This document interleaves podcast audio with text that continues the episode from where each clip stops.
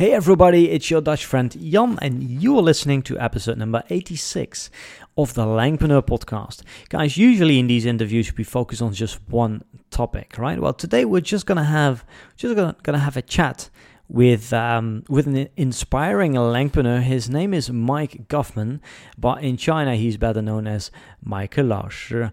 Um, he has a very big audience in China. He teaches English and he's not just active on one platform, but on multiple platforms in China, and on top of that, also on Facebook and Instagram, and on YouTube, of course, where he has quite a significant audience.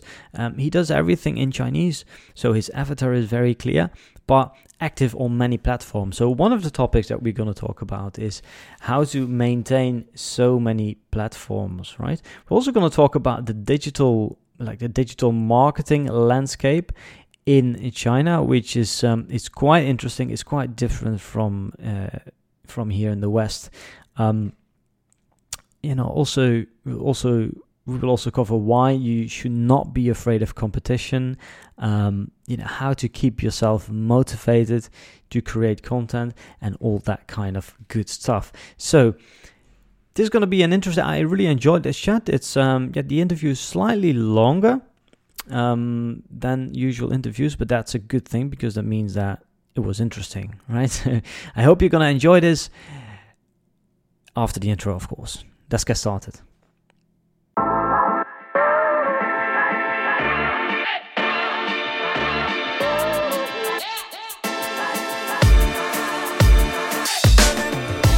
This is the Langpreneur podcast where each week we interview experts in the language learning industry who will show you how to turn your passion for languages into a profitable online business so that you can create an independent career doing something you love. I'm your host, Jan van der Aa. Hey Mike, welcome to the Langpreneur podcast. Tell us a little bit about yourself and what it is you do. Yeah, thanks for having me. I appreciate the invite. So, um, yeah, I, I, I, teach English primarily online and through multiple social media platforms. Um, I'm based in China, so I use a lot of Chinese social media. Um, and I also have a pretty good sized platform on YouTube. And I'm just kind of starting out a, a Facebook page too to see how that goes and, and see how monetization works over there. And so, yeah, I'm kind of spread all over the place, but um, yeah, that's that's what I'm doing. Talking about English, trying finding new and fun ways to teach English, and share a little bit about American culture, the culture I grew up in, and uh, yeah, that's that's me in a nutshell, I guess. Yeah. So you have been living in China for a while. For how long exactly? This would be my 11th year right now, and most of that time has been in in Shanghai. Um, although I have spent a couple years in northern China, northeastern China. Uh, which is also amazing. So if you ever get the chance to go after all this uh, craziness is over, I, I, highly recommend everybody at least visit China once in their life. And in which province was that where you were before? I was in Hebei province, okay. which is just east of Beijing, and then I spent one summer in uh, Inner Mongolia, oh, actually, oh, really? up kind of by the Russian border, which was really wild. It's like the the wild wild west or maybe the wild wild north i guess. Yeah. And you you worked there as an english teacher or what were you doing mm-hmm. yeah I, so I originally i came here uh, teaching english at a college. Um, it was just kind of one of those random life decisions where i made you know a pretty big big switch uh, from what i was doing. I was just kind of unhappy with my current work situation at home in the us and it was um, it was I guess some would call it a, a bold move. I don't know. I, I just know that I, I did it, and I uh, I never looked back. I just I really found a, a, love for teaching. I loved being in the classroom.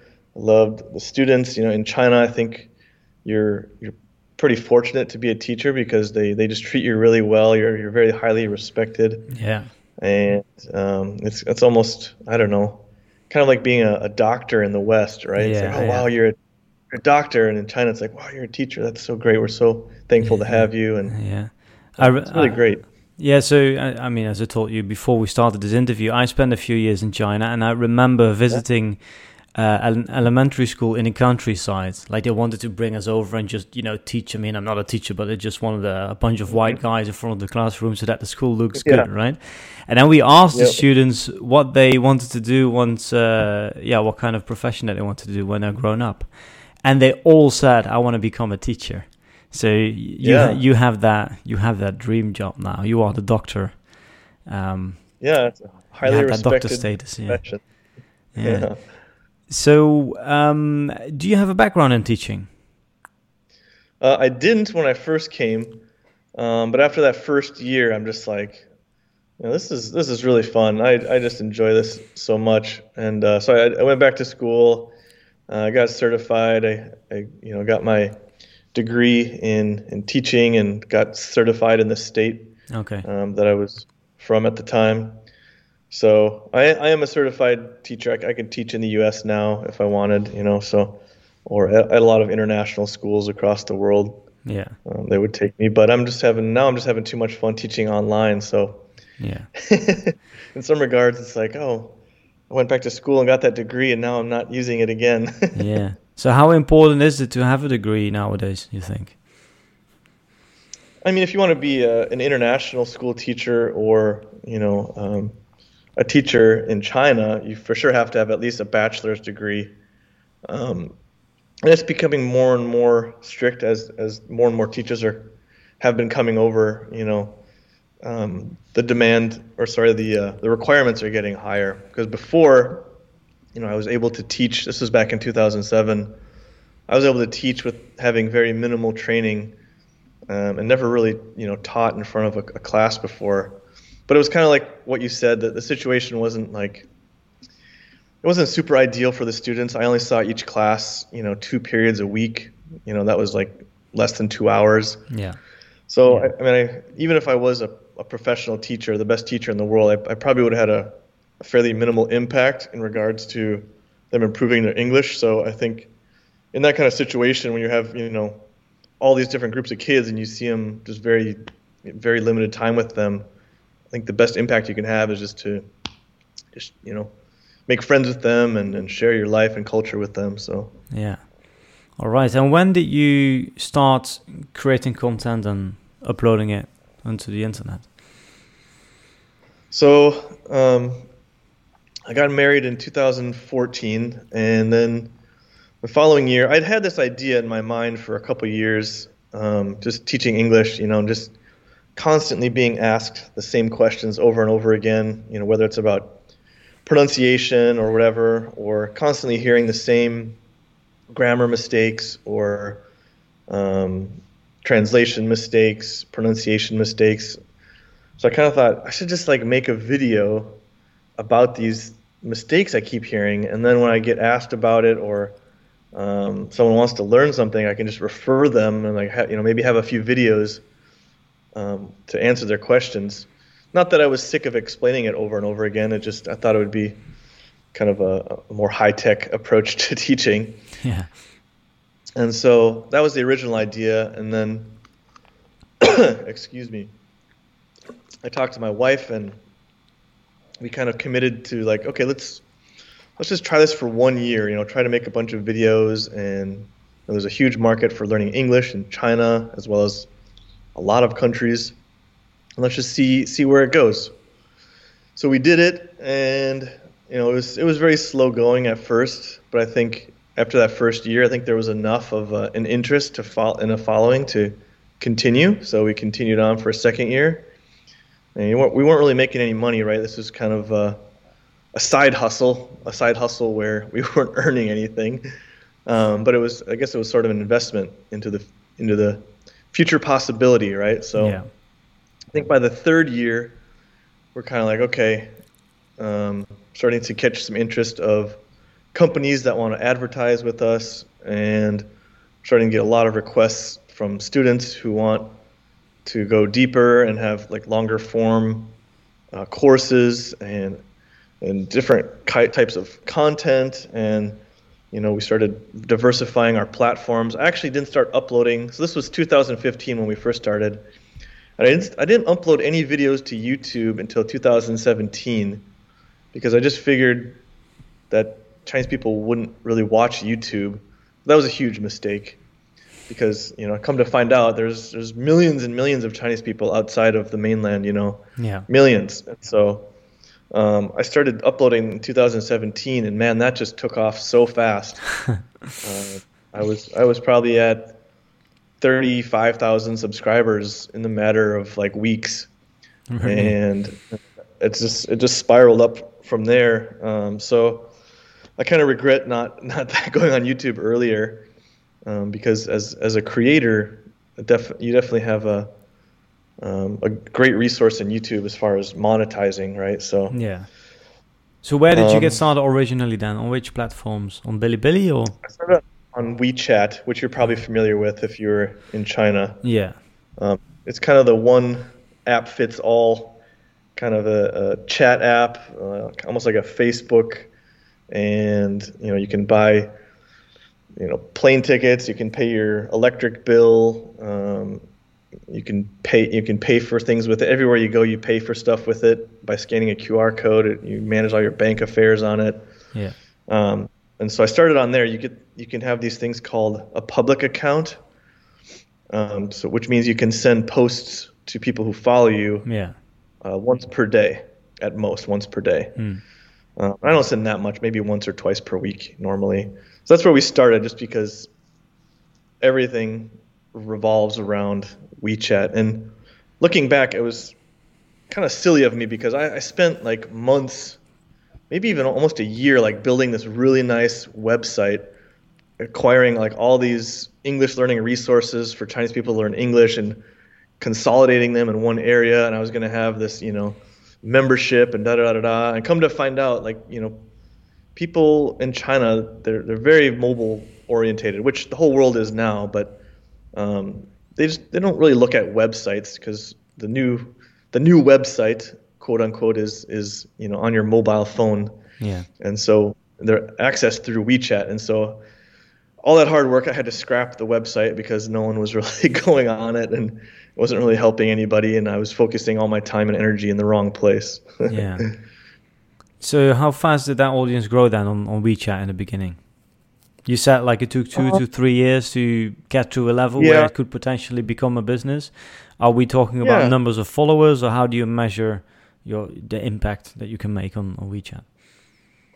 Yeah, I think I can't remember exactly how many I had after two or three years. Um, it was it was substantial enough to attract the attention of um, some other English platforms, right? And once you do that, uh, once you start attracting attention of people that want to work with you, um, pay you to promote things, then you know you have, you know, something of, of interest, especially when when they're the ones looking for you, right? I've, I've to this day I've not had to look for any sponsors, and at this point, I you know I, I probably get messages and emails daily, multiple times a day, and you really have to kind of sort through them and, and, weed them out and see who's serious and who's not. And 99% of them are not very serious, you know. But um, yeah, I think at, at, that point, kind of that three, two and a half, three year mark, we're kind of like, okay, um, how do we ramp this up? And if if we do, do I do I quit my teaching job, which you know, in, in China, I was teaching at an international school. It's it's a fairly lucrative job,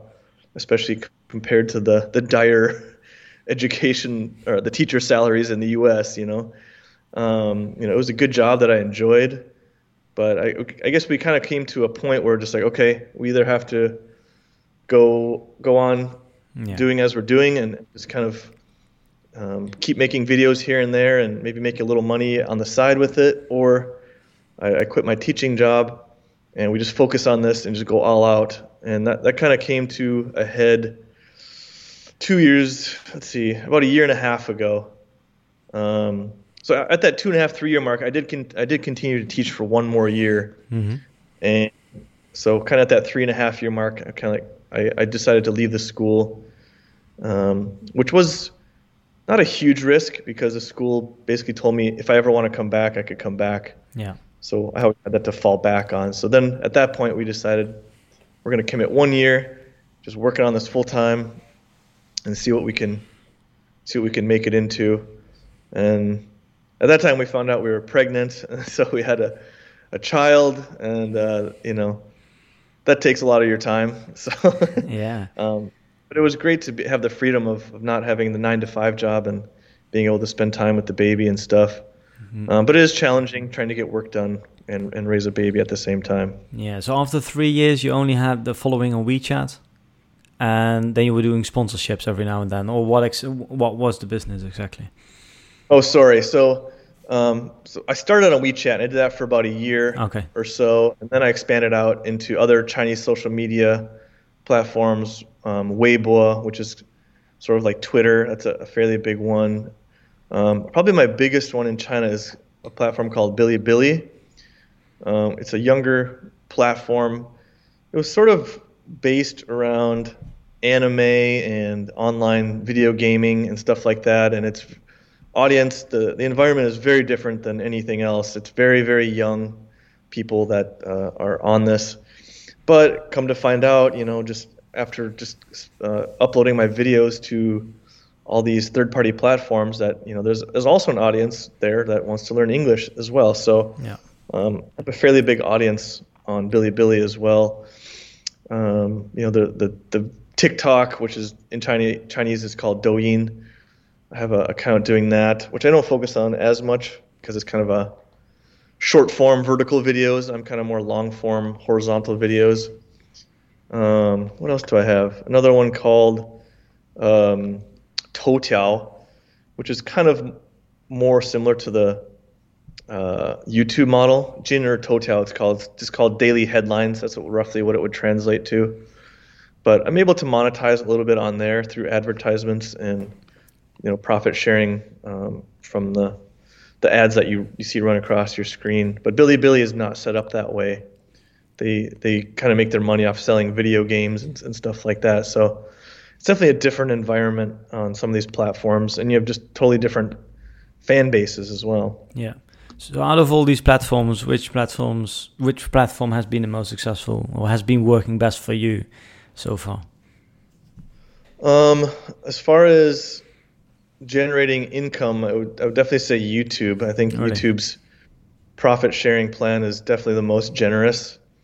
Um, I, th- I think on platforms like Bilibili and Toutiao, where I have a decent amount of fans, if you attract a sponsor, um, they generally will, pay maybe a little more than a sponsor might on YouTube for you know a, a shout out video or a promotional video. Um, you know, f- for me, I have some courses that I sell, but um, I don't do like one-to-one teaching. So I'm I'm happy to promote a good quality app that does one-to-one teaching with you know international English, native English-speaking teachers, because it, it kind of supplements what I do. It's not really in competition. So something like an app like that, I, I could probably charge more for on a platform like Bilibili compared to YouTube. Yeah. However, because like these platforms in China are very insular, right? They're, it's only a Chinese audience that's really watching them, versus YouTube where you have, you know, everybody from all over the place watching them. You definitely can attract more, many more sponsors on YouTube, uh, and, a, and a much more, much bigger variety of sponsors as well. Yeah. So, maybe that's the reason why the, the Chinese sponsors are willing to pay more because the audience is, is more niche, right? Is more specific. Very much yeah, very targeted. Um, exactly. Mm-hmm. So, how do you go about maintaining all these platforms? I mean, you just mentioned you're active on, I don't know, five, six, seven platforms. Um, do you want to maintain all the platforms? Do you think it's necessary? How do you go about that? Um, yeah, I, I mean, it's just it's just a different situation in China. I mean, in, the U.S. or I guess outside of China, you've got you've got YouTube and then you've got Facebook a little bit. They're kind of getting into the video game and to a lesser extent maybe Instagram and like Vimeo possibly, and that's really about it. Um, but in YouTube, you know, you've got 20 or 30 competing platforms, right? And what I've done is just kind of pick the top ones that were that were doing the best for me, and um, the ones that look like they're going to probably be around in the future. You know, the ones that have good investment by by big companies um, so I've I've probably got four or five that I focus on in China. and yeah, I mean every every time I have a video, I'm just op- you know just my browser's open, just full of tabs, and I'm just uploading videos all at the same time. So a fast internet connection is a must, so I can you know get these things uploaded kind of simultaneously. Um, yeah, and then you just copy and pasting the titles and the description and uploading the thumbnails, and yeah. it's just kind of the, the, way you have to do it. Um, you you could just focus on one platform potentially, or you know some uh, creators maybe they get a contract with one platform to be exclusive on there. Um, I mean, if, if you're that size, you're probably you're probably making the big bucks, so you can afford to just you know okay, I'll go exclusive pay me this much money, you know, pay me a million dollars, I'll go exclusive on your platform. Okay, done. You know, yeah, kind of one of those deals. I'm not there yet. I haven't been offered that, but yeah, um, yeah, it just it's kind of just kind of the way it is. There's just you know so much competition, mm. whereas I think in, uh, I'm sure in other countries there's there's you know if you go to India, I'm sure they have their own video platform or Japan or, or whatever but YouTube just kind of dominates the the global market, right? Yeah. And they and they're not really a competitor in China because they're you know technically blocked, right? So yeah. So what would you say to anyone out there who already has a big YouTube channel and they're thinking about diversifying? You know, would it be worth to expand to the Chinese platforms and start publishing content there, or would you say it's too competitive, too much hassle? People are not serious on a platform like Bilibili um, better double down on YouTube? Um, I mean, it's it's always worth testing out the waters. I think you it's almost expected, you know, in Chinese platforms you have subtitles, especially if you're speaking a, a foreign language, a non-Chinese language. You have you know multi, uh, bilingual subtitles um, because you're to find, like in my audience, I have such a, a vast array of, of English language abilities. Right, you have your very basic. I can say my name. My name is this. I love you. Hello. Goodbye. And that's all they can speak to people that are, you know, like native level, right? And everything in between. So um, it's it's definitely worth it if you want to to test the waters. I think the idea that you know it's it's too competitive or um, it's just too saturated of a market. That's a bit of a it's, it's a bit of an excuse. You know, you, you could say that for YouTube as well. A lot of people don't do YouTube because they have this belief that it is too saturated. Well, you know, if you have something different to offer, there's people, the people on YouTube are always looking for something new to watch. They're always looking for that new creative content, a slant or a different viewpoint on things maybe they hadn't heard of before. Um, I think maybe that's one of the reasons why maybe my channel was successful in China. Maybe the way I teach or how I taught and the things I taught were maybe different than they've heard growing up and they found that useful. Um, and so if you think you have that kind of a slant or an edge, yeah, you should definitely definitely try China. You know, mm-hmm. um, there there are some challenges that are gonna that you're gonna run into as far as you know if you are able to monetize and you, you do grow. Um, you know, maybe might have some challenges getting the the money sent out overseas. That's always a bit of a challenge. Yeah. Um, a lot of people outside of China that want to um, do English teaching or whatever teaching in China, they, they work with MCNs a lot. And that can be a great way to get in and have somebody do all the legwork. All you're doing is you're, you're being creative, creating the content. They're doing all the, the uploading and the, the selling yeah. and the customer service. And, yeah. Uh, how do you, of course, you how do you call that? 50. What's that? Uh, how do you call that? How do you call these companies? Is there a name for that? MCN. Or? MTN. MCN. MCN. Multi multi channel network. Ah, okay. So these these companies will have 10 or 20 or 30 creators grouped together, and they'll get work directly with some of the platforms. Yeah. To get you know emotional resources, because it's not like on YouTube. Like you can't just go on YouTube and and pay. I guess you could pay to advertise your videos, but you can't just pay and have your video put on the trending page, right?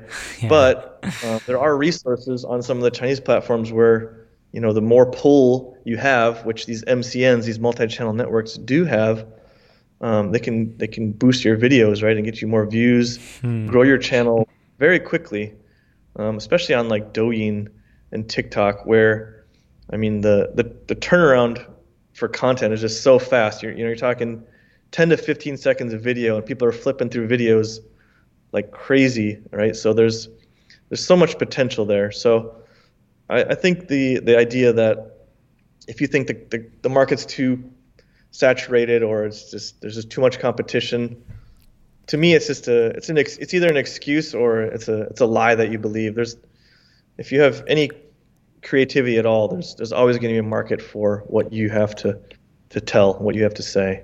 Yeah.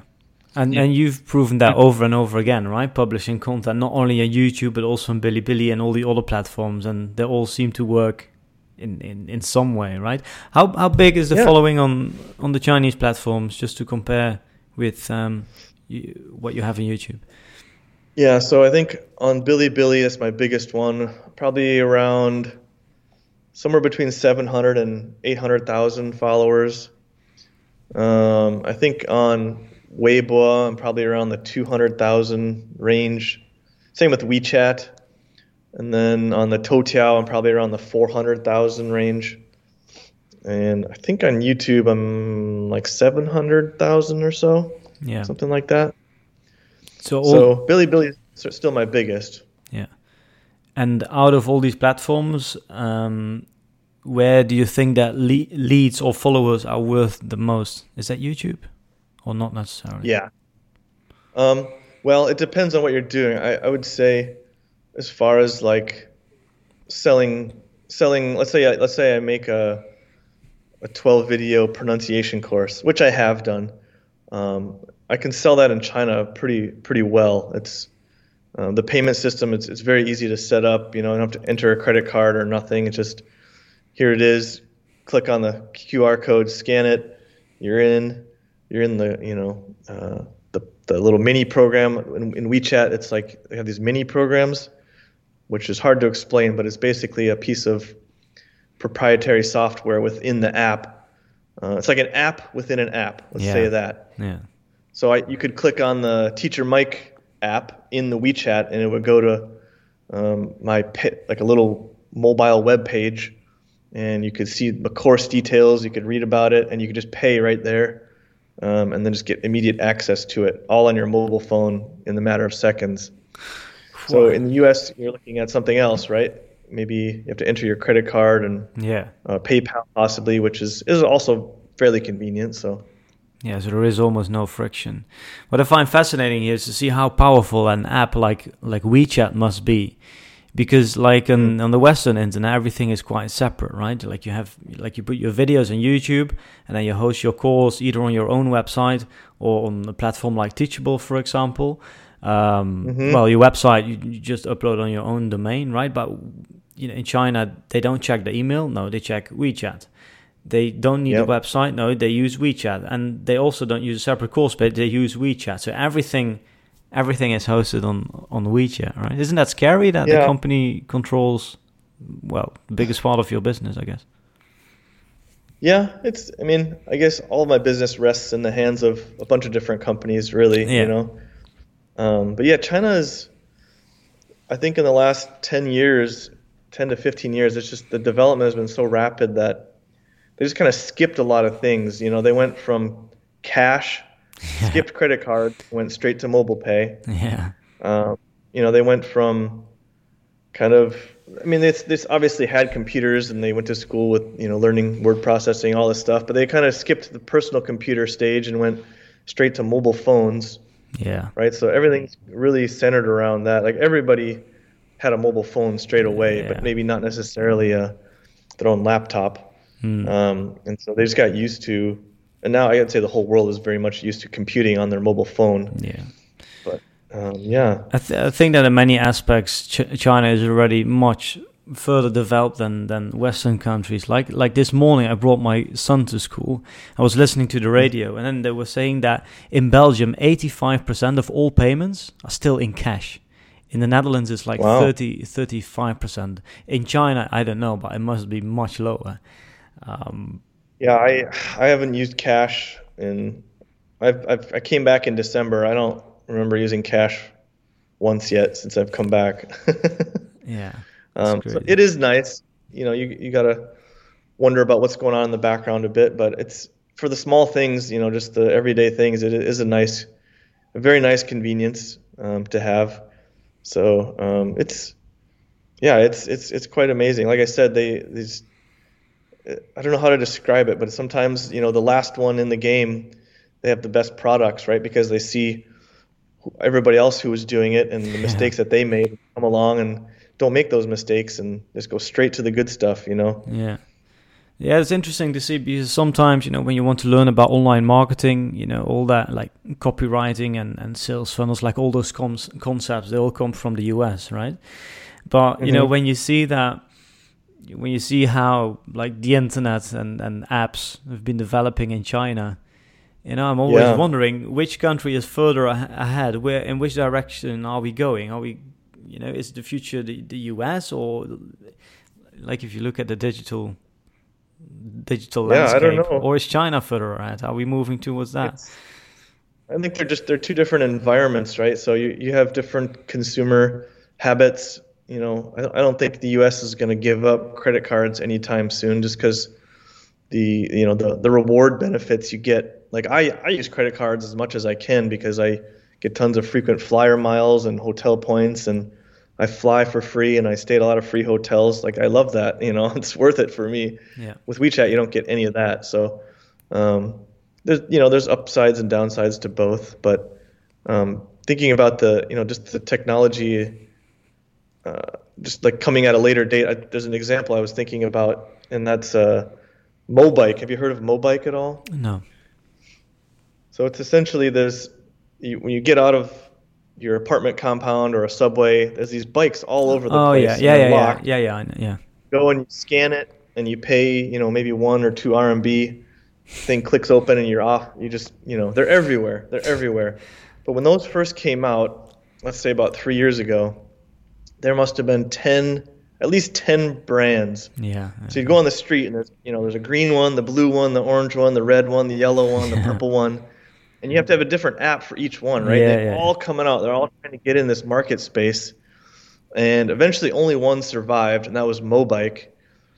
But now, like again, you have this idea where these everybody's coming in at the end. You have these other bikes coming in. Um, one of them is run by Alibaba. They kind of just waited and they just let everybody else die off. Compete with each other, in, kill each other, and then yeah, they came in. They built a better bike a much more comfortable ride, you know, stronger because the, the Mobikes were breaking down a lot. You'd always get a broken one. And so they just kind of waited and they saw everything and made everything better. And now they've got a majority of the, the market share. And the Mobike, I believe they were bought out by another bigger company who kind of rebranded them and, and made their bikes better. So now there's only two. There's this one called Meituan, which is a huge company, and another one, the, the Alibaba, the Alipay bikes. So those are the only ones left, basically. But uh, it's just yeah, it's just interesting how that, that stuff works. Yeah, and the same for the taxi apps, right? Like first you also had Uber in China, but I think now they like eventually yeah. they they got they, they went bankrupt or they got bought out by or they merged it's, with, it's, with Didi it's or complicated. They had a lot of things going against them. They when they first launched, they only allowed payment by credit card, which was a, a terrible idea. Mm. Um, but they also had some uh, kind of problems that you know they couldn't accept the Alipay and the the WeChat Pay due to some government regulations and yeah. you know being able to send money outside of China, and uh, it was just a mess. And they they started to get a, a market share, and then uh, eventually they just kind of decided to um, sell like a, sell their company to Didi, and I think they kept like a 20%. I can't remember. You'd have to Google it. I think yeah. they kept like a 20% share of, of Didi, which was, in hindsight, probably a smart move. But um, with, with all the, the red tape going against them and just their inability to, it's, it's hard for a company like that to, to really make it in, in China. And, um, you know, they have to adapt to Chinese purchasing methods and Chinese habits. And you can't just expect to replicate a model you know, from Europe or the U.S. or wherever else and just replicate it here perfectly. It's got to be adapted. Yeah. Do you do you get any friction by running your company from China or in China? Like, do you have it registered in China or? Yeah, it's registered in China. Um, no, we don't have too much friction, but you know we're not making billions and billions of dollars yeah. like Uber probably was trying to do.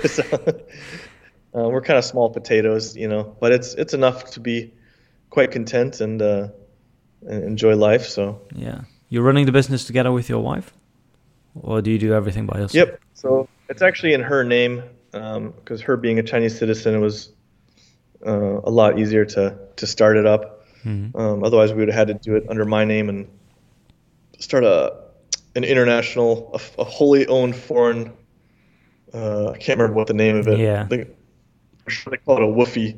The wholly owned international foreign company, something like that. But uh, it's a lot more time consuming and costly to set up. So I'm essentially just an employee of my wife's company. Yeah. And you do everything together. Do you work with a team? Do you outsource? So, I mean, I pretty much do all the content creation.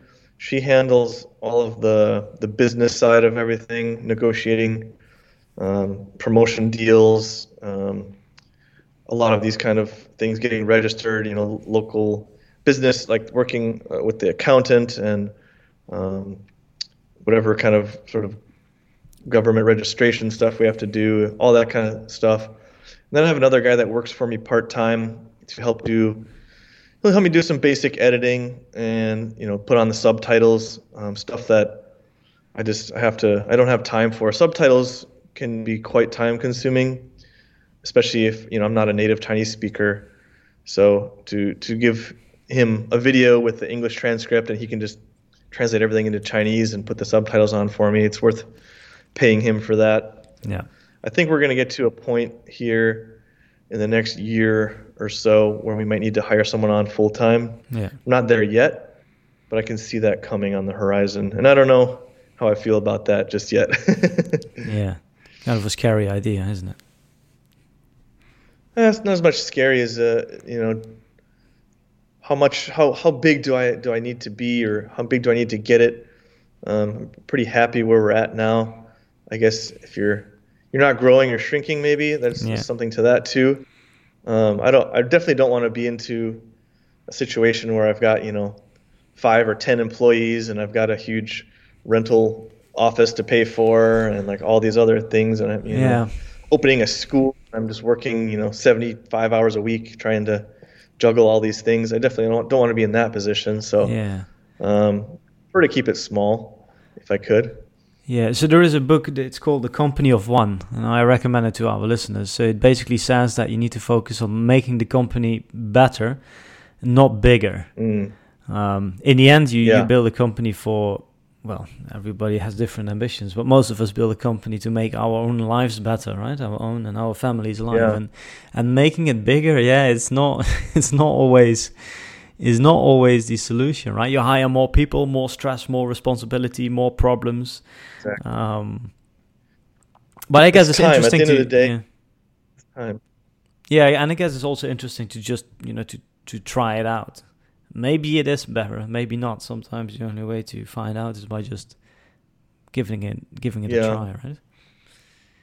Do Ten you, years ago, maybe yeah. you know, still single and no kids, then that might have been interesting to me. But right now, um, I, I, I, enjoy having the, the freedom to set my, my work time and spend as much time as I can with my family. Um, so that's that's worth more to me than anything. Yeah. How many hours per week do you work?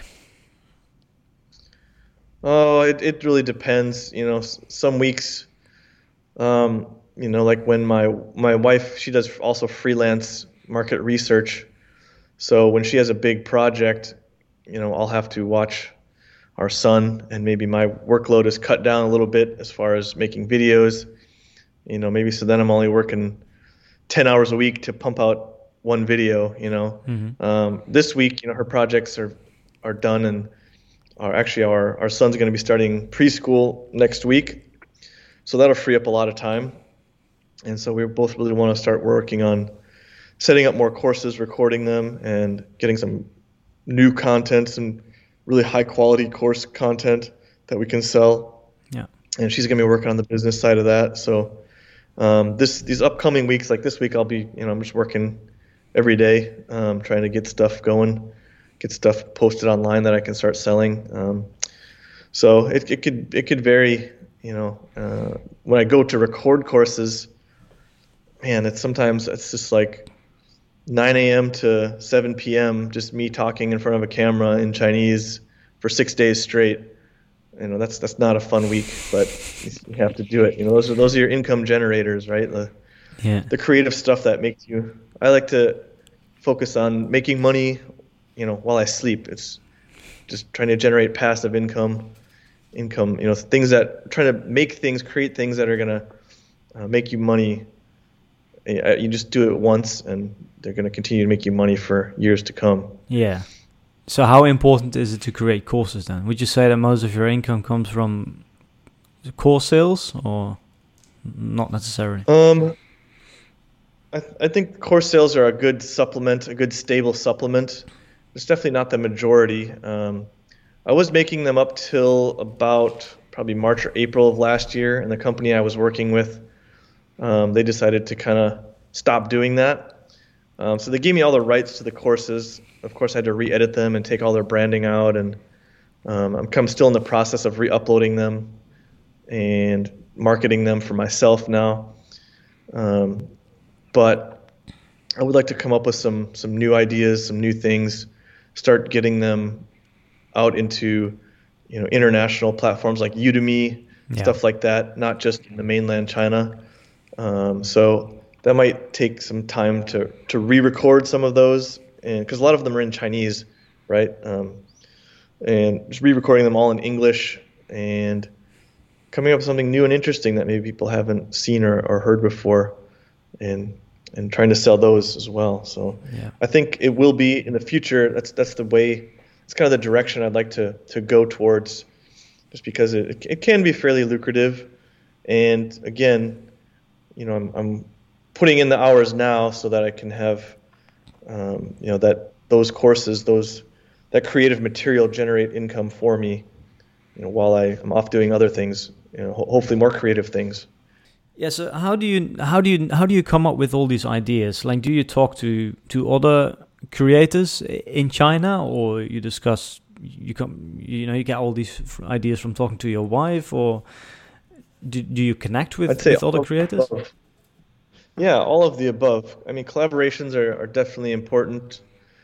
Um, I do a fair amount of collaborations. I think when I was a smaller channel, and you know, I reached out to a couple bigger channels they were you know kind enough to make a video with me and it, it probably helped me out some you know I, I don't think you can just rely you can't just rely on collaborating with big youtubers to to boost your channel at the end of the day it's got to be your content that people want to watch and so that was kind of a, an important lesson i learned from that but still it was really cool of them to to help me out and uh, i think that's one one lesson I, I could I could share is, you know, if you are a small YouTube channel and you want to reach out to some of these bigger channels, I, I think you'd find they're more receptive than you might think. Not probably not all of them, but most of them. People, you know, they love to help each other out in this space. People are generally, un, people generally understand that, you know, we're all stronger together by helping each other out and promoting each other. It's not a traditional competition where yeah you know, if, oh, you know, I can't work with you. You're going to steal my customers, and vice versa. It's like actually, we our customers, we have a lot of the same customers in common, and we can mutually benefit. You know, so it's it's kind of uh, it's hard to get out of that mindset of mm, yeah. Uh, scarcity, the competition mindset. mindset, right? So yeah, I, I, guess especially in our niche, like in language learning, people like to buy many products, right? Like you don't just buy mm-hmm. one language course and you're fluent. No, they they, they exactly. watch your channels, they buy your course, and they they look at you know other YouTube channels that also buy their courses. There is yeah enough enough space for for everybody. I think that's one of the reasons why everybody usually agrees to do an interview on the podcast here, for example, because yeah maybe yeah. there is competition, but at the same time we're also helping each other. So um, yeah, absolutely. Absolutely. No, it's it's it's a must. And you know, like as far as ideas and stuff, like um, yeah, I mean, I'll, I'll watch a lot of YouTube videos and get you know inspiration from other YouTubers. Uh, my wife gives me some great ideas, just general observations. I'll think of something in the middle of the night and write it, you know, a note on my phone. I've got a, a huge list of on my phone of probably like 200 different ideas that have come to me at random times of video topics. You know, just really it comes down to finding the time to get around to filming them and editing them because that's ultimately the the place where your, your time is spent. So yeah, choosing which ideas are best. But at the end of the day, you know, someone once told me, you know, there's nothing really, nothing original anymore. So a, a lot of that is is true. You know, you, you can find what other people are doing online and you think to yourself, you know, I could I could do this. This was good, but I could make it way better, and you know, from a different angle. Um, it, it might still be related to that topic, but it's you know your own slant on it, and it's just done in a different way, mm-hmm. and that's fine too. You know, it's it's okay to do that if you have something else to to add on top of it. So you know, um, I think I made one video a few years ago, kind of rating the like some Chinese pop stars English. Yeah. Because a lot of them have quite good English. You know, they've they've traveled all over the world and um, they speak multiple languages and and things like that. And that was like one of my first videos that really got really popular. Um, and then I saw other people were doing videos like that, and then kind of talking about each individual person's English. And so I, and they're kind of giving a rating for just like they take one person's English and give that person a rating.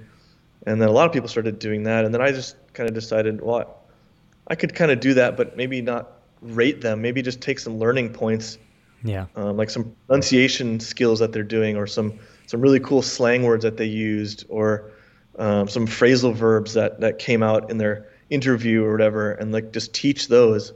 And those are those are also generally really popular. People in China like to you know see what their favorite pop stars you know what their level of English is like and what they can learn from them. It's it's a fun way to learn English, right? Yeah. So a lot of my ideas come from from that. Other YouTubers inspire me a lot. Hmm.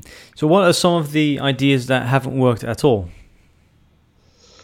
Oh man, I actually it's funny you asked this because last week uh, I decided to do a reaction video. I thought maybe I'll start getting into reaction videos and so I, I like, I took my very first video that I ever made, which was horrible. I mean, it was a terrible video. And I watched it and I reacted to it. And I thought the video was, was pretty funny. When I was done, you know, reacting to it and kind of really criticizing myself, I thought it was a good video, but I put it online, you know, hardly anybody watched it. So maybe reaction videos aren't my thing. Yeah. What are some of the um, I mean, here on the podcast, we like to talk about things that, that have worked very well and that haven't worked very well. Well, you just shared an idea. But when it comes to overall business building, can you share some of the struggles that you've had? I mean, what you're doing is um, building an audience is, is not easy. Building an online business is not easy. And you're doing that while being in another country, doing everything in another language, in Chinese, um, on other platforms that might have restrictions yeah, what are some of the the struggles that you've faced so far? yeah, I think a lot of those struggles you mentioned, although they are struggles, they're they're they're things you can get around. I think the hardest one to get over is the the mental one, right? Um, and that is to kind of really keep going when it seems like no one's interested in your videos and no one's watching and maybe you don't feel like you're adding any value, um, do, and do you're not making have, any money. Do you still have those thoughts? I mean, you have millions of, of followers, right? Or you you yeah, say at the beginning stage. It it slowly kind of kind kind of narrows down now that now that I'm kind of um, a little bigger in the space. I, I have a much better understanding of what kind of videos my viewers want to see, which kind of videos get uh, more views, um, and so I've, I have a lot more confidence now when I make a video to to to believe that it's it's going to do well. Um, you know, when I have a video and I pitch it to my wife or or my the guy that works for me part time, when I pitch it to them and they say, "Yeah, this is going to be really good. This will be really interesting," whereas before we'd have all these ideas and we do a lot of them and just like ah, it just wasn't that interesting and to, I mean, I thought it was interesting, but other people didn't. You know, it's that's kind of the thing with YouTube. You can spend a hundred hours making this amazing video, which is amazing to you, but nobody watches it. And then your next video, you spend five minutes just filming yourself unedited walking down the street, explaining something that you saw that was strange in China or something, and it just goes viral. You know, you just it has there's no there's zero correlation to the amount of time you put into a video. So that's one thing you need to realize.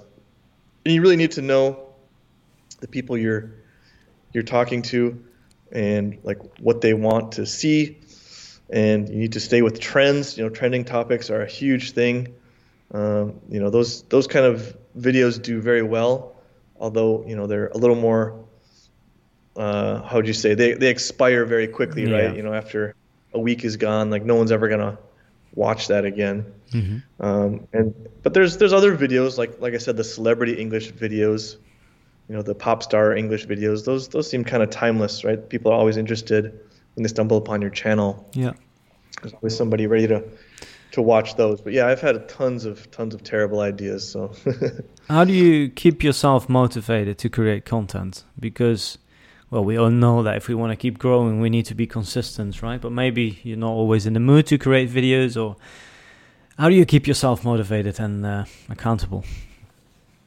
Well, now I'm. I mean, I'm a year and a half into it full time, so I, I can't really stop now. So I, one motivation is like, well, if I stop, I I'm just not going to make any money.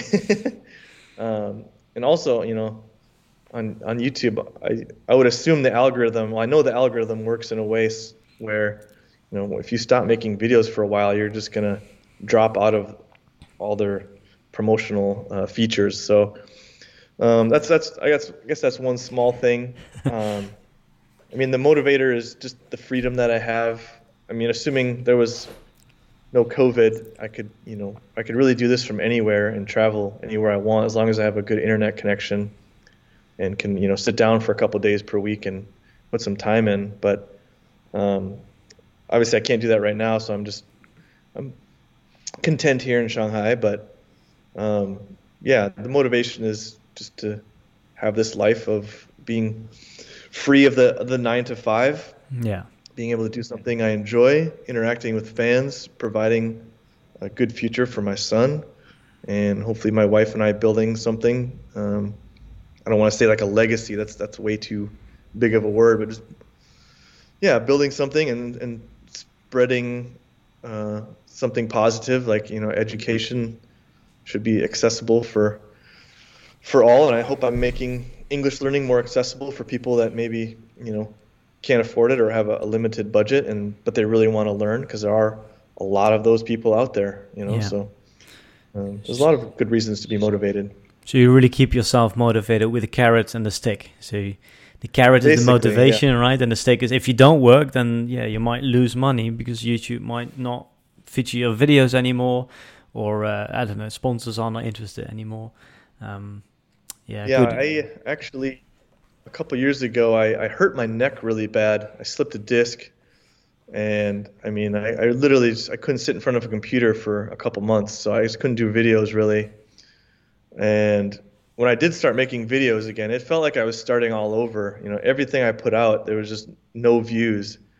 So it, it took quite a while. I want to say at least four, five, six months before I started to get views back. So um, you know, and there's and there's so-called dead channels out there. You know, people with millions of followers that just stop creating content, and every once in a while they'll throw a video out there, but you know, no one no one sees it. So, um, yeah, it's it's that algorithm is really uh, they really got a little bit of control of you to, to keep keep you going. So that's uh, one of those things you don't you don't really want to stop because you're a little worried about losing your your momentum. So it's part of the YouTube game, I guess. It it, it can it be is, great, right? To, to to reach people from all over the world, but you need to, yeah, it keeps you accountable. Let's put it that way. it does, and you know, in this in this line of work, I guess, I guess one of the biggest downsides is there's there's never really a day off. You know, maybe I you know I don't work as much. I don't work like ten hours a day, right? But um, it's not there's not like one day I can go without at least checking this or checking that or replying to this person. You know, there's, there's always a little yeah. something to do. Yeah. And that's that's more on me. You know, I I really could just take a day and just be like, okay, no computers, no phone, one day a week or something like that. Mm. Um, yeah. I've, I've discussed this with, with many entrepreneurs. I think it's not just for YouTubers or people who do stuff on social Correct. media. I think this is a really entrepreneurial thing, right? This is like the yeah. mission that we're on. It's impossible to, to switch it off. And you know, exactly. I've had people who said, "Jan, how can I how can I turn that off?" And I think it's impossible. I think like what works for me, for example, is just to do and, and go other things, just to to, to do something with the family yeah. or to go do things with friends to, to just schedule things in your put things in your agenda and just make sure that you are doing something else but mm-hmm. other than that i've uh, yeah i haven't been able to come up with any other answers well for me it's you know every time i get annoyed by that you know someone texting me with this question or I have to figure out this situation or figure out the next video, whatever. You know, every if I feel annoyed or something, I just kind of remember, you know, do I want to go back to the yeah, yeah, the yeah. nine to five job? There's absolutely nothing wrong with the nine to five job because there is, I think there is a, there was something nice about teaching when I was working at the school where you just, when you're clocked in, you're in, and when you're out, you're just, you know, you don't have to worry or think about any of that stuff, right? It's just you can do and focus on whatever else you want to do in your your leisure time.